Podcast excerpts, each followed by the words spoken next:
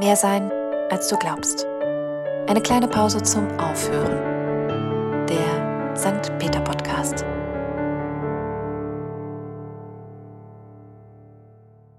Ich feier Simon Bales. Wie stark war das denn bitte letzte Woche? Simon Bales, Turnstar aus den USA, sagt Nein. Nein nach dem missratenen Sprung weiter zu tun.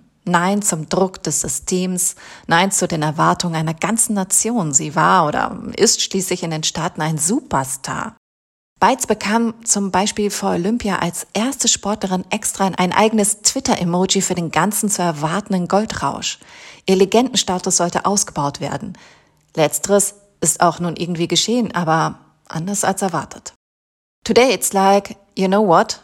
No, erklärte sie am Dienstag den ReporterInnen. Wisst ihr was? Heute geht es nicht. Und auf der anschließenden Pressekonferenz erzählte sie weiter, ich kämpfe mit den Dämonen in meinem Kopf. Nach meinem Auftritt wollte ich nicht mehr weitermachen. Wir müssen unseren Geist und unseren Körper schützen und dürfen nicht immer nur das tun, was die Welt von uns verlangt. Ich finde das mega stark und mutig. Ich kann mich spontan an keine Situation in meinem Leben zurückerinnern, wo ich die Erwartung anderer in mich enttäuscht habe, um mich selbst zu schützen.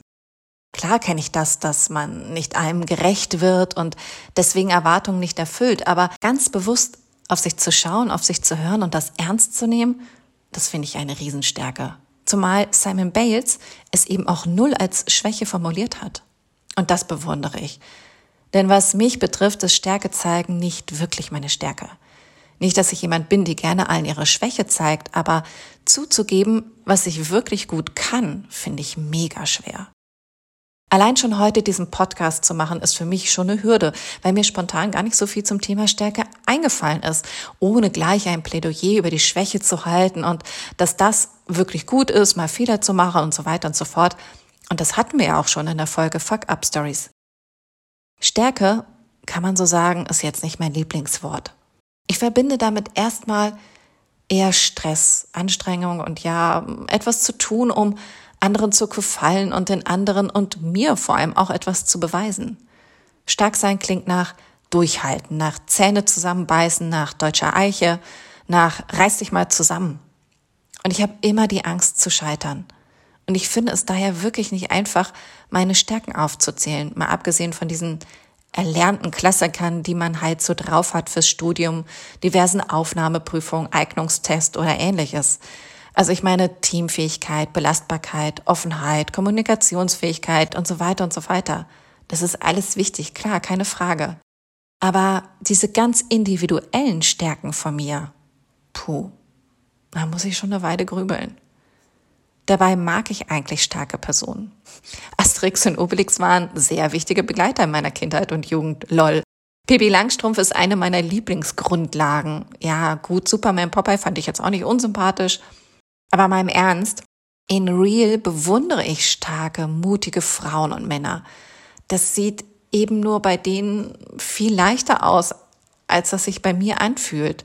Als wenn sie alle irgendwie einen Zaubertrank getrunken hätten und loslegen.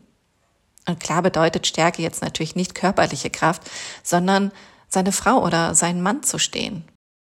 Aber ich merke gerade, ich bewundere diese starken, echten Persönlichkeiten vor allem deswegen, weil sie was, ja, irgendwie leisten sie was, weil ihre Stärke etwas erreicht, vor allem in der Karriere, in der Gesellschaft, weil sie angesehen sind, weil sie für andere da sind und ja auch was bewirken.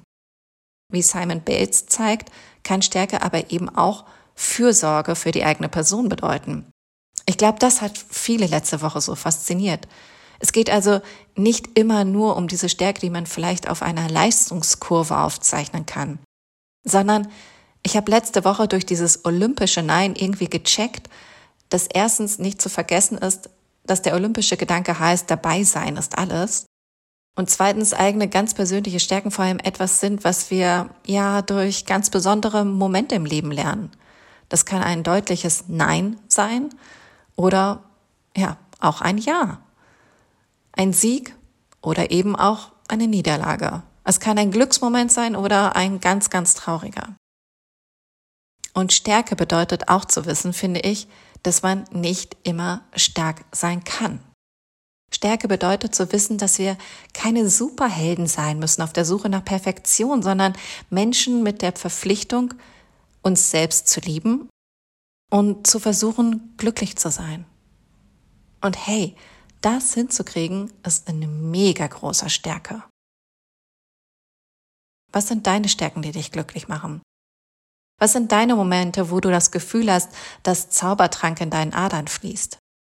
Wo bist du gut und ganz in deinem Flow, ohne dich zu verbiegen und über deine Kräfte zu gehen? Welche besonderen Momente in deinem Leben haben ganz besondere Stärken in dir entwickelt? Ich glaube, nur wer eine Ahnung von den eigenen Stärken hat, kann sie auch einsetzen. Ich finde, irgendwie schreit es danach, mal wieder eine kleine, aber feine Liste anzulegen, auf die alles kommt, was ich gut kann, was meine ganz persönlichen Stärken sind. Man kann ja erstmal ganz einfach anfangen bei andere zum Lächeln bringen oder größten Kuchen backen. Ja, oder eben auch heute mal Nein sagen, heute auf mich achten. Und dann einfach mal schauen, wie die Liste weitergeht. Ein Ja, aber gilt heute nicht. Ich glaube, das wird spannend und man kann dabei mehr entdecken, als man zunächst glaubt. In diesem Sinne, seid stark, wild und wunderbar. Bis nächste Woche. Ich freue mich auf euch. Eure Marit.